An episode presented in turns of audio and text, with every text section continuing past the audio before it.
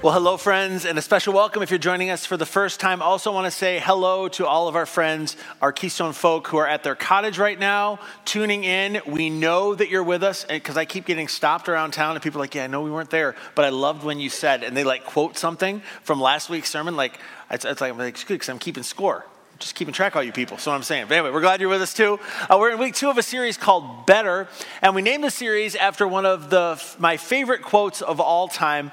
I mean, I said last week I read constantly. I find quotes all the time. This one though has hung with me. A few years ago at a conference, the pastor on stage said this.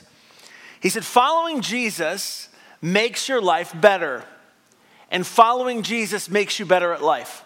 Following Jesus makes your life better, and following Jesus makes you better at life. And I love this quote because it gets right to the heart of why I think everybody should find and follow Jesus. Like, whatever their past, whatever their present situation, your life gets better when you start to follow Jesus. And I love this quote for another reason. It sort of reminds us that before Jesus died on the cross to make a way for us to find peace with God, he also lived and loved and healed and taught and modeled a better sort of life right here and right now in the midst of this life. He showed us what it looked like to live beyond those impulses that rise in our heart that we want to do in a moment, but in the end take our life in the wrong direction. And instead, we start to tap into the sort of life that God had in mind when He created us. And to be fair, many, many people miss this idea about Jesus and about God uh, because of the way they were introduced to Christianity.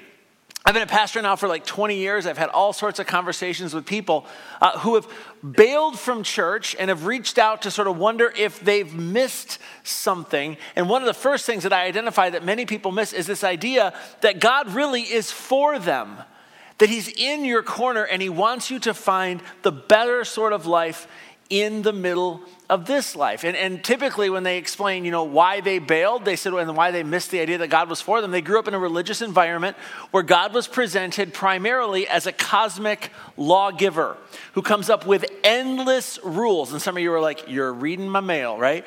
Yeah, it comes up with endless rules in an attempt to control their behavior. And as a teen, especially, they started to think, I think God is against me having fun and, and against me doing the sorts of things and living the sort of life that I really want to live. They were taught the rules of religion. And these rules are often defined as much by pastors and parents as they are Jesus, and that's a conversation for another day. Um, but they, they said you got to follow the rules, and if you don't follow the rules, there'll be some sort of punishment. Punishment will fall, and you're like, well, how does that work, and when does it come? And you know that was left kind of undetermined. But they wanted you to live with this sense of you obey the rules, or else. I, I made a list this week of a few of my favorite rules from the 1980s because I grew up in the 80s. What? And so, kind of my church upbringing, here were some of the rules that I was introduced to pretty early on. Um, they go like this. If we look at that next slide. Uh, yeah, here we go. First one don't dance. Anybody have this rule growing up? Okay, I'm a skinny white guy of Dutch ancestry. I shouldn't dance. I'm just saying. That's how that goes. But but categorically don't dance. And my problem with the don't dance command was that I was one of those weird junior hires who actually read the Bible, right? And so when the youth pastor's like don't dance, I would sort of slip my hand up. I was like that kid. I still kind of am, but anyway, that kid. And I would say, you know, excuse me, sir, but I, I do believe that a categorical don't dance isn't even really biblical because King David in the Old Testament, it says he danced before God and it got real quiet in youth group let me tell you and then i went on i went on to say and i remember last year you were trying to get us excited about the bible and you said that when the jewish people when they pull their bible out of the bible closet that they have when they have their worship services and they carry it to the front everyone gathers around the bible and dances. So what do we do with that? And he just looked at me and he goes you know what i'm talking about. And i was like all right that's that's fair. Okay next thing he said is uh, you know don't drink alcohol. And of course right away i'm like whoa. See, because I was on Bible trivia quiz bowl thing, and I, shocker. And I know that the first miracle that Jesus performed was, anybody know? Water to wine. And so I just pointed out that that's a little tricky if you're going to say that. Does water to wine? And his response was, it wasn't really wine. And my response was, why did they translate it wine? And he, and he said, Oh, the Jewish people didn't drink wine back then. Listen, I've been to Israel five times. They drink wine. Okay, I'm just saying. That's just how that goes. So, uh, next one was don't play cards, which I thought was absolutely insane. Um, and one person after the first service said, You know, they had that rule you don't play cards, but you could play Uno which are cards. Okay, I'm just saying. But for me, I thought that's ridiculous because my family had a lake house, and when we were up there and it was raining, we played euchre like for days, and it was a godsend. So I don't know about this don't play cards thing. Um, this one, because uh, it was the 80s, don't listen to rap music. Um, and this was the dawn of the rap era. And honestly, as a kid, I thought that's just not even possible. Any youth, pa- any youth pastor that says that has not listened to the debut album of the Beastie Boys, License to Who's With Me. Okay? Now, if you are here and you're a millennial and you're like the beastie who, here's what you need to do. This afternoon, you go to Spotify or your streaming service of choice. Listen to License to Ill, and you can thank me later. Okay, uh, I remember the day he said, Don't date. In fact, kiss dating goodbye. Okay?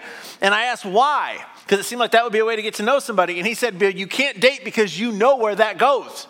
And I was like in seventh grade, and I thought, to the movies? What are you talking about? I don't even know what that is. And then, uh, and then this one is my all time favorite. Don't wash the car on Sundays. And some of you are like, whoa, that was my childhood. And uh, unless, and this was the asterisk, unless you wash it inside the garage with the garage door down so your neighbors don't see you. And I'm like, is that a rule? What in the world is that? So, anyway, there are all sorts of rules that lead people to believe that God wants to take joy away from their lives. And what I've found in conversations with friends, especially those who bailed from church, is that these sorts of rules make them believe that God is like the God of the endless, thou shalt nots. But the good news this morning is that nothing could be farther from the truth. If Jesus were here and you were to ask him, How should we think about the creator of the universe? How should we think about God? He would say, without missing a beat, you think of God as your heavenly father. And a few of us go, yeah, I struggle because you never met my dad, but he was not great in my life. Had a little counseling, a little therapy, we're moving on. But, but I, I, Heavenly Father, Jesus would say, no, no, no. Not an imperfect earthly father, but the perfection of father.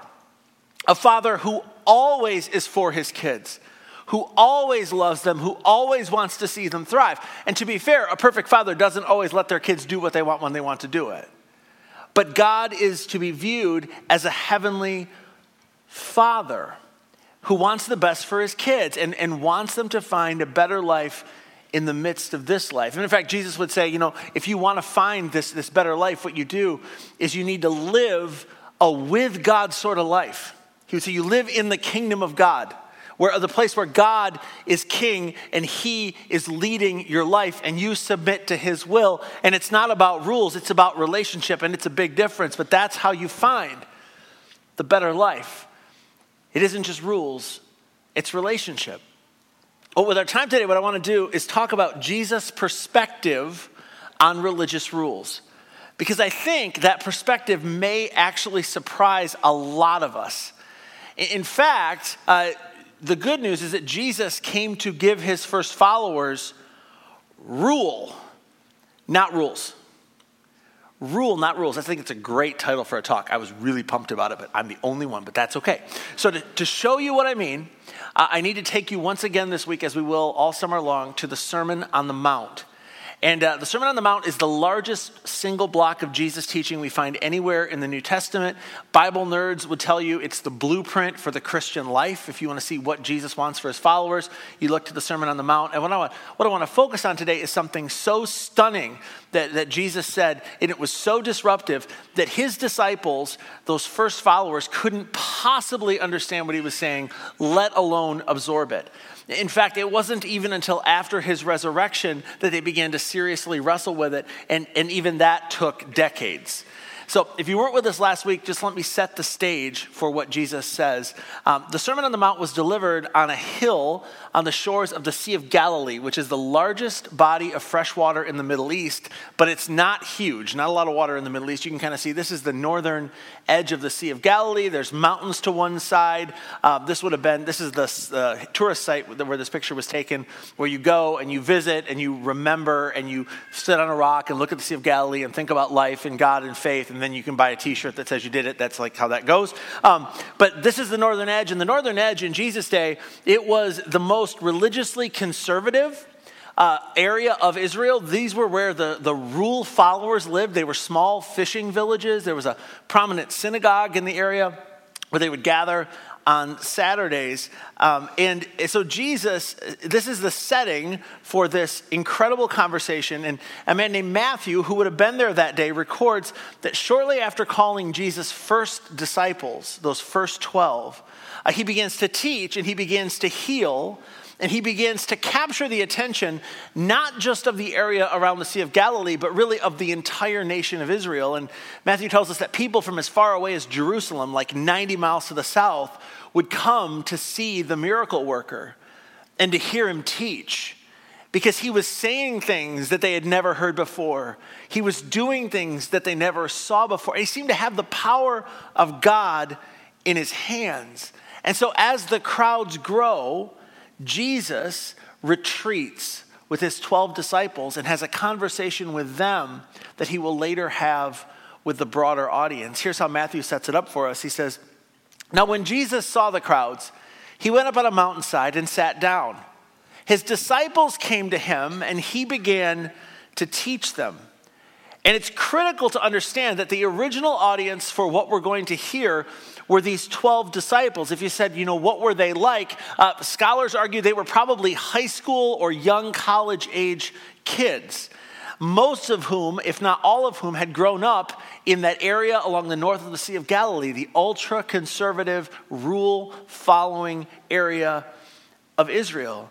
And so these guys would have been in synagogue every Saturday. They would have gone, they would have learned the Old Testament laws, they would have wrestled with how to apply them. Their religious experience would have been all about the rules. They knew they needed to dress right, walk right, talk right, eat right and keep the Sabbath. In fact, in Jesus' day, the Jewish religion had embraced a crushing array of rules. And in the Old Testament, uh, there are 613 different commands God gives the people. Some things they should do, some things they should not do, or else. Uh, God promised, if you obey my rules, I will bless you, and if you break my rules, then punishment will fall. Well, in addition to the 613, the Jewish religious leaders in Jesus' day had created other rules that they sort of installed as a fence around God's rules to make sure you didn't even get close to breaking one of God's rules. They called it fencing Torah. And the Torah is just another way to speak of the law of God. Uh, here, by the way, are a few of my favorite rules added by Jewish leaders in the modern era to ensure that Jewish people don't work on the Sabbath, which is one of the Ten Commandments. Here's a few just for fun. Uh, the first rule don't walk over, and this is very exact, 0.568181 miles. they said if you walk farther than that on the Sabbath, you're doing work. He said, Where did they get that number? No idea. I Googled it and I was lost. So, uh, but if, if you're in Jerusalem and you're on the Temple Mount, there are a ring of telephone poles surrounding the Temple Mount to show you when you've walked that far so you don't walk any farther. Uh, number two, don't carry something between spaces. Let's say you're a good Jewish person, you get up in the morning, you make your cup of coffee, you move it from the kitchen to the living room, and you sit down, you're totally fine. What if you forgot to get the mail the last night and you go from a private space and you carry your coffee cup to a public space? Sorry, you're breaking the command because you are working. This one is one of my favorites. Don't tear toilet paper. Just let that sit in. It is very important that you prepare for the Sabbath, okay? Because you can just imagine the scenario where somebody forgot and somebody's in the bathroom doing their in there in need and they sit there and they realize that there is no pre torn toilet paper, and they look at the roll, and they look at the floor, and they look back at the roll, and they look up at God, and they look at the roll, right? And there's this moment of like, what in the world am I going to do? So, in order to prepare for the Sabbath, they will literally pre tear squares of toilet paper, maybe two if you're hardcore, and they'll leave them as a stack. So nobody works on the Sabbath. One more just for fun don't push elevator buttons. Okay, I found this one out the hard way. Years ago, I was in Israel. I was in Tel Aviv, which is right on the Mediterranean. There is a high rise hotel, 27 floors, that we were staying on. And I got onto the wrong elevator. One of the elevators is designated the Sabbath elevator, and I didn't know what that meant. It was Saturday, and it was the Sabbath elevator, so I got on. I'm on the second to the top floor. The elevator stops at every single floor. And it took me like 10 floors to figure out that some kid hadn't pushed all the buttons, right? And I was like, what is going on? Well, you can ride an elevator, but according to Jewish tradition, you can't push the button. You can't make that up. So, similar religious rules were in place to guide the lives of Jesus' first disciples. Similar rules and regulations, and they had been brought up to order their life around the rules. And if you'd asked these young guys, what does God want from you? They would have responded, they want, God wants us to obey the rules. That's why we have the rules. And if you said which ones, they would say, all of them. Rule following was at the center of the Jewish religious experience. And I set it up that way because as those disciples sat by the shores of the Sea of Galilee, what they didn't realize is that Jesus, this teacher who was teaching radical new things and who had the power of God to heal in his hands, was about to mess with their entire approach to religion and point them to something better that was coming on the horizon, something no one was expecting. He was about to introduce an entirely new way for people to relate to God. In the end, Jesus was on a mission to change everything for them and for you. He was going to prescribe a new and better way of life, a life guided by a single rule, not rules. And to do that, he was about to amend, expand, and reverse a thousand years of Jewish teaching and tradition. In fact, what we'll start to see next week is Jesus goes through a grid of examples that he begins this way. He says, You have heard that it was said, or you've heard that it was said to the people long ago. Translation, your Old Testament says, your Bible says, Moses told you. And then Jesus would say, But I tell you. Like Moses told you this, that was a thousand years ago, and everybody ordered their life around it for a thousand years. That's great, but hey, listen, I tell you, and he's about to change it. And if you put yourself in the mindset of those first um, disciples, they're going to go, wait a minute, you, you can't mess with Moses. Like, who do you think you are? And Jesus would say, stay tuned. There, there's a good answer to that question. I can't tell you quite yet. But Jesus realized the tension that was going to surface when he started picking at the Jewish law. And so before he begins to describe the specifics of how to live a better life, he heads off their potential misunderstanding of what he came to do with these words. He said, um, Do not think that I have come to abolish or destroy the law or the prophets. Those are the Old Testament rules. Do you know why Jesus said, Do not think I have come to abolish the law and the prophets? Because they were about to think that, Je- yeah, thanks, okay, that Jesus was going to do that. He says, I have not come to abolish them, but to fulfill them. And, and so the question then for us and for them becomes what does it mean for Jesus to fulfill them? And the answer to that question has staggering implications not only for how they would read the Old Testament, but for how you and I would read the Old Testament. And Jesus hints at the answer as he continues to speak. He says, For truly I tell you, until heaven and earth disappear, not the smallest letter nor the stroke of a pen will by any means disappear from the law until everything is accomplished. Now, I'm going to leave that slide up and I'm going to show you two things that happen that are easy to miss in this, in this verse. The first goes like this Jesus suggests that there will come a day when the law actually disappears. And the second thing he says is that it'll disappear when everything is accomplished. Moreover, he says, I have not come to abolish the law, but to fulfill it. So Jesus says he is somehow going to be intimately involved with everything being accomplished. And the disciples would have been absolutely stunned at the implications of this statement. I mean, Jesus is saying that God's rules to ancient Israel in the Old Testament will disappear once everything is accomplished? Like, how is that possible? And what do you mean everything is accomplished? And so, to answer that question, we need to explore what Jesus meant when he said that he came to fulfill the law. Now, the, the, New Testament was originally recorded in Greek, and the Greek word that's translated fulfill actually means uh, to bring something to a designated end. In other words, Jesus didn't come to abolish or destroy the validity or the credibility of the Jewish law. He came to bring it to its designated end. I recently heard a pastor explain it this way. He said, uh, if the Jewish law were a homework assignment, Jesus was completing it. If the Jewish law were a speech, Jesus was concluding it. And if the Jewish law were a plane, Jesus was landing it. And so, standing there on the shores of, a, of the Sea of Galilee, Jesus stunned his first disciples by telling them that God's conditional, if you will, I will, follow the rules and I'll bless you, that conditional covenant was coming to an end. And moreover, it was the end that was intended from the very beginning. No longer would he interact with them in, ter- in, the terms outlined at Mount Sinai. No longer would there be an endless list of rules to follow. No longer would there be an endless flow of blood from the temple in Jerusalem where people would bring animals to sacrifice when they did something that brought them out of peace with God. That covenant and that purpose was almost complete. It's like when God set that covenant with the nation of ancient Israel, he set a timer. And Jesus is saying that the timer is about to run out. Uh, one of my favorite um, Bible scholars um, that, I, that I'll read from time to time is a, a guy named John Piper. He's a, a pastor and a writer and a, a, very respected teacher. He says, he says this in a book called A Peculiar Glory. He said, Jesus was not just another member in the long line of any Jewish wise men and prophets, he was the end of the line. And I love that.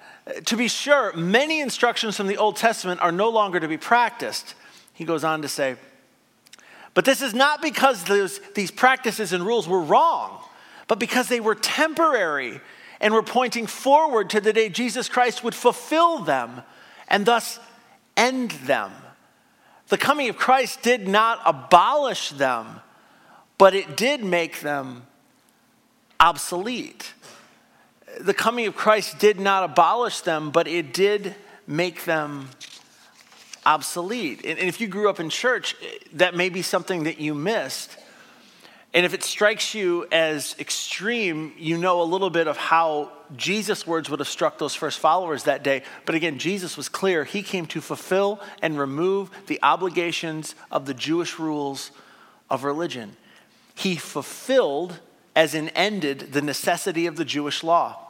And just like you don't abolish a home by completing its construction, and you don't abolish a flight plan by landing a plane, and you don't abolish a homework assignment by completing it, Jesus didn't abolish the law, he fulfilled it. And in fulfilling it, he made it unnecessary. In fulfilling it, he made it obsolete. And, and, and if, you, if you spend any time around church and you're like, whoa, obsolete, that feels really, really strong, you should know that the author of Hebrews, which is a letter in the New Testament, he uses the same language. So whenever I get in a conversation with somebody who gets spunky about this, and I hang out with people that do sometimes, I, I always say, you know, you take, take it up with the author of Hebrews because that's exactly what he says. But, but according to Jesus, the Old Testament law would disappear after everything was accomplished. And uh, again, those first disciples may have understood what he was trying to say, but they would have no idea what that actually meant until a few years after Jesus spoke those words. Because a few years after that time on the shores of the Sea of Galilee, Jesus died a brutal death on a Roman cross. And if you're paying attention, Jesus says something on that cross just as he's dying. In fact, the last three words Jesus speaks uh, on planet Earth prior to the resurrection. And they're words that, without the context, don't make a lot of sense. But here's what, here's what Jesus says.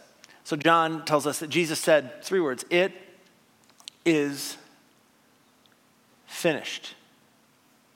And with that, he bowed his head and, and gave up his spirit. It is finished. As I imagine Jesus on the cross, I wonder if any of the disciples heard Jesus utter those words. And in that moment, if they were instantly brought back to that moment on the Sea of Galilee where Jesus said something that didn't make any sense, the law will begin to disappear when everything is accomplished. It is finished. And then they would recall the night before where they had that Last Supper, the, the famous one, with Jesus, and he had held up a cup and said, This cup is a new covenant in my blood, a new covenant, a new relationship, a whole new way for people to relate with God that's somehow made possible in Jesus' blood. And they would have thought at the time, Jesus, you're not even bleeding. What are you talking about? But then the next day, he's bleeding to death on a cross and he says, It is finished. Like it's a new day, it's a new chapter, it's a new potential. Like, like the rules are now going to start to disappear. The it Jesus is referring to, I'm convinced it's the conditional covenant with Israel because it had been fulfilled. And no longer would people relate to God by properly navigating the maze of rules and regulations. No longer would animals need to be brought to sacrifice because the once and for all sacrifice had been offered just outside the city gates. When Jesus, the Lamb of God, died for the sins of the world. Well, Jesus says um, the law will start disappearing once everything is accomplished. And that's, that's an interesting way to phrase it. And the history actually bears that out because for the 30 years following the crucifixion of Jesus, the Jewish religious establishment really struggled to, with what to do with followers of Jesus because more and more Jewish people were turning to Jesus and turning to his way of life, which was very different than what the Jewish people had prescribed.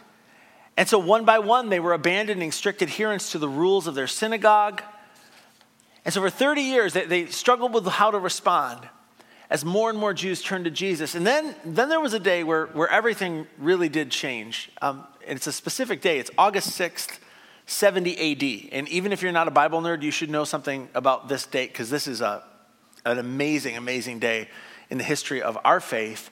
Uh, because on August 6th, in the year 70 AD, the ability for the Jewish people to adhere to the Old Testament rules became impossible because on that day, a four year conflict between Jews and Romans came to a violent end, and the Jewish temple in Jerusalem was looted and burned and destroyed. And the end of the temple marked the end of ancient Judaism. I mean, the rules lived on, to be fair, but the ability of them to live within those rules vanished in a day, just like Jesus had predicted it disappeared. And it disappeared because God's covenant with ancient Israel was no longer needed. It had been fulfilled and replaced with a better covenant, a broader covenant that encompassed not only the Jewish people, but even Dutch people from Ada 2,000 years later. Now we're preaching, right? Yeah. It's almost, it's a covenant that anyone could enter by placing their faith in the work of Jesus on the cross. It's like, oh, so we don't need blood sacrifice anymore to be right with God. That's fantastic news. Actually, we do. But instead of a blood sacrifice that happens here and now, we place our faith in the blood sacrifice that happened 2,000 years ago when Jesus hung on the cross. And we say to God, I want to be a part of that new covenant. And it's bigger and it's broader and it's better and it's God's gift of love to the world. That's the new covenant. But along with the new covenant, instead of rules, Jesus gave his first followers a single rule it was actually a single defining ethic for Christian behavior, and it was astoundingly, abundantly, and even uncomfortably clear. Because on the night Jesus was betrayed by one of his closest friends, at the same meal where he talked about the new covenant in his blood, he looked at his followers and he said this. He said, A new command I give you. And they're sitting there and they're thinking, He's doing it again. He's like Moses gave the commands. What do you mean a new command? You can't just give new commands. And Jesus says, No, a new command. And this command, by the way, isn't going to go alongside the other ones. As I said, that's disappearing. This is a new command. It's the only one you got. New command I give you. So write it down on a napkin. Actually, don't worry about napkins because it's not very long. Here you go. Love one another. And they're waiting for more. They're like, and love one another. And he said, as I have loved you, so you must love one another. So it isn't just like love like humans love, love like I have loved you. And they thought back to G- the Jesus sort of love where Jesus demonstrated radical love and grace to people. He was patient beyond measure, he was kind, he was self sacrificing. So they had a sense of, of the Jesus brand of love, but it was an incomplete sense until the next day when they watched their teacher put on a display of love that took their breath away because it took his breath away. And Jesus hung on a cross and bled to death so that the new covenant in his blood could be ratified. And his first disciples got it. They said, This is the message that we need to take to the world. We need to live a radical life of love where we tell everyone what God has accomplished through Jesus. And after the resurrection, they told the world and they changed the world. And the rule that Jesus came to give us, like if you're here and you're a Christian, this is for you and for me. The rule Jesus came to give us is, is so much better than the endless barrage of religious rules. Because if we're honest, it's easy to hide in a maze of religious rules because we're humans and we always find loopholes. See also the tax code. You with me on this? Yeah, right?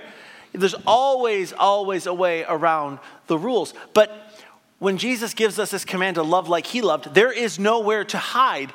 We almost always know what love would have us do in a situation.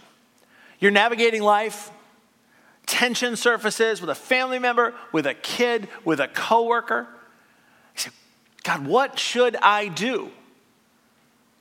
And Jesus would say, Love them. Love them. And you, but that's hard. Yep. They don't deserve it. You didn't deserve it. Right? I went first. You get to love. That's how it goes. You want to follow me? You want to find a better life? You love them. That's what, that, that's what it means to follow Jesus. You live a life of self sacrificing love. And friends, that changes everything. Now, with that as a foundation, what we're going to see in the coming weeks is that Jesus goes into specifics. So he's got a bunch of Jewish guys sitting on the hillside, Sea of Galilee, and he begins to talk to them about some of the things that Moses told them. And he starts to expand them. He said, because it isn't just about murder, it's about the heart behind murder. It isn't just about adultery, it's about the heart behind adultery. It, it, it, it's like Jesus is going to over and over again go, okay, so here's the deal. He didn't tell him yet the Sea of Galilee, but you're going to get this command to love, and I'm going to show you what love requires in these situations. And if you want to follow me and you want to find a better life, this is what this looks like. So, as I said last week, the, the coming talks are going to, they're, they're mind blowing um, and they're challenging. And they'll be a little bit uncomfortable depending on your past, but honestly, the point is, is that Jesus wants to meet us here in grace. And he loves us like a you know, perfect heavenly father loves you enough to point you to life. And so, whatever's in your past, just sort of full disclosure, whatever's in your past, you should be encouraged by the talks that are coming. You really should. Because God wants to love you right where you are, but He loves you too much to leave you right where you are. He wants to invite you forward. That's why I'm convinced um, there really is a big difference between following rules and following Jesus. And there have been a few times where I've been meeting with friends and we've sort of been walking through some of this stuff, especially if they bailed from church and are feeling weirdly guilty about it. And so we, t- you know, we'll talk. And I talk about, you know, what did you leave? Oh, all these rules, all these. Okay. And I talk about this, this new command and this, this new covenant in Jesus' blood. And remember, like, more than a few times people look at me and said, you know, if, if I had understood that, I don't know why anybody would leave that. I don't know why anybody would run from that. That's a message of hope and grace and peace and love and acceptance to the world. I said, yeah, that's it. That's it. And that's what your heavenly Father wants to invite you to be a part of because he loves you and he wants the best for you. Would you stand? I'll close us in prayer.